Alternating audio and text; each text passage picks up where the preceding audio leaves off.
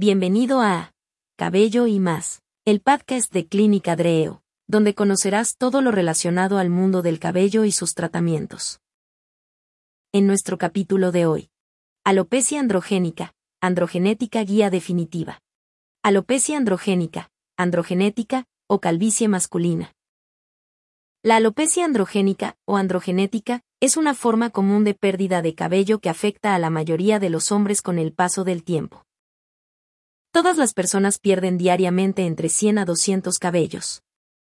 Esta pérdida es completamente normal, ya que se debe al recambio que el cabello hace normalmente durante su ciclo de vida.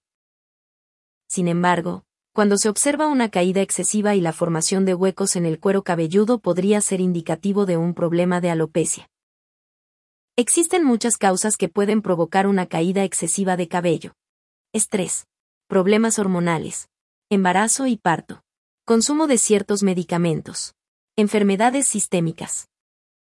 ¿Cómo saber si tengo un problema de alopecia? Para hablar de un problema de alopecia se tienen que presentar dos condiciones. Caída anormal de cabello. Disminución de la densidad capilar, es decir, que se formen zonas del cuero cabelludo sin cabello o huecos. ¿Qué es la alopecia androgénica? Es una forma común de pérdida de cabello que afecta a la mayoría de los hombres con el paso del tiempo. También se le conoce como calvicie masculina. A pesar de su nombre, también puede presentarse en mujeres, aunque la forma en cómo se pierde el cabello y la frecuencia en que se presenta es diferente entre ambos sexos. ¿A qué edad es más frecuente que se presente este problema? la edad de inicio de la alopecia androgénica es sumamente variable. El problema puede comenzar desde los 20 años de edad. Después de los 30 años, hasta un 30% de los hombres la desarrolla. Y después de los 50 años la mitad de los hombres padece cierto grado de alopecia. ¿Cómo evoluciona la pérdida de cabello en este tipo de alopecia?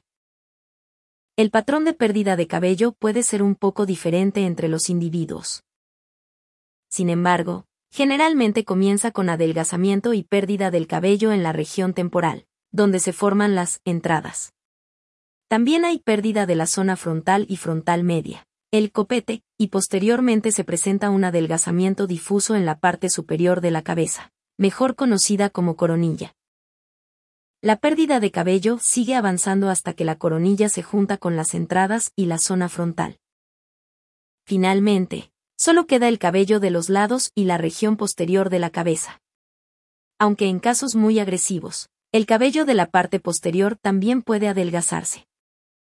Este patrón de pérdida de cabello es descrito por la escala de Hamilton-Norwood, la cual sirve para clasificar el grado de avance de la pérdida de cabello, principalmente en alopecia androgénica. ¿Por qué se pierde el cabello en la alopecia androgenética? Normalmente, el cabello de la cabeza tiene una fase de crecimiento larga, conocida como anágena, seguida de pelitos cortos de reposo, que es la fase telógena. En la alopecia androgenética la fase de crecimiento se hace más corta y la fase de reposo se vuelve más larga. Eventualmente la fase de crecimiento se hace tan corta que el cabello no alcanza a brotar. El periodo entre la fase de crecimiento y la fase de reposo se hace cada vez más largo lo que produce una disminución en el número de cabellos presentes en la cabeza. Finalmente el folículo se pierde. ¿Cuál es la causa de la alopecia androgenética? Se sabe que este problema tiene un fuerte componente hereditario. El modo en el que se hereda esta condición es multigénico y multifactorial. Es decir, se produce por una combinación de predisposición genética, estímulos ambientales y niveles hormonales. Múltiples estudios clínicos han demostrado la relación entre las hormonas masculinas, los andrógenos, como la testosterona o la dihidrotestosterona, y la calvicie masculina. En personas con predisposición genética, las hormonas masculinas alteran la expresión de genes importantes para el desarrollo de los folículos. Esto tiene como consecuencia la alteración en el ciclo de crecimiento del cabello. ¿Hay alguna cura para este problema? Desde el punto de vista médico, la alopecia androgénica no tiene consecuencias funcionales. Sin embargo, la pérdida de cabello es una característica indeseable que puede provocar estrés severo y reducir significativamente la autoestima y la calidad de vida de las personas. Desafortunadamente no existen tratamientos que puedan detener por completo el proceso de pérdida de cabello. Pese a ello existen una infinidad de tratamientos y remedios caseros para la calvicie. Los remedios caseros no están probados científicamente, por tanto es mejor evitarlos, ya que podrían incluso tener un efecto dañino en el cabello. ¿Qué tratamientos existen para la alopecia androgénica? Los tratamientos para la alopecia se pueden clasificar en tres grupos. Cosméticos, que están enfocados a disimular el problema de calvicie. Médicos no invasivos. Estos están enfocados a la mejora y el mantenimiento del cabello. Estos tratamientos son útiles en las etapas iniciales de la alopecia, cuando la pérdida de cabello apenas comienza. Quirúrgicos. Estos tratamientos están enfocados a la restauración del cabello a través del injerto capilar una vez que éste se ha perdido. Dentro de los tratamientos médicos no invasivos se encuentran el minaxedil y la finasterida. Estos fármacos y sus derivados son los únicos tratamientos farmacológicos que han probado tener utilidad en el tratamiento de la alopecia. Minaxedil. El minaxedil prolonga la fase de crecimiento activo del cabello. Funciona como un estimulante del crecimiento de los folículos aún viables. Por tanto se engrosa el cabello y se mejora su apariencia, además de que retrasa el proceso de pérdida de cabello. Desafortunadamente tiene que usarse de forma continua para mantener el efecto al estimular el crecimiento de los folículos que están en proceso de involución.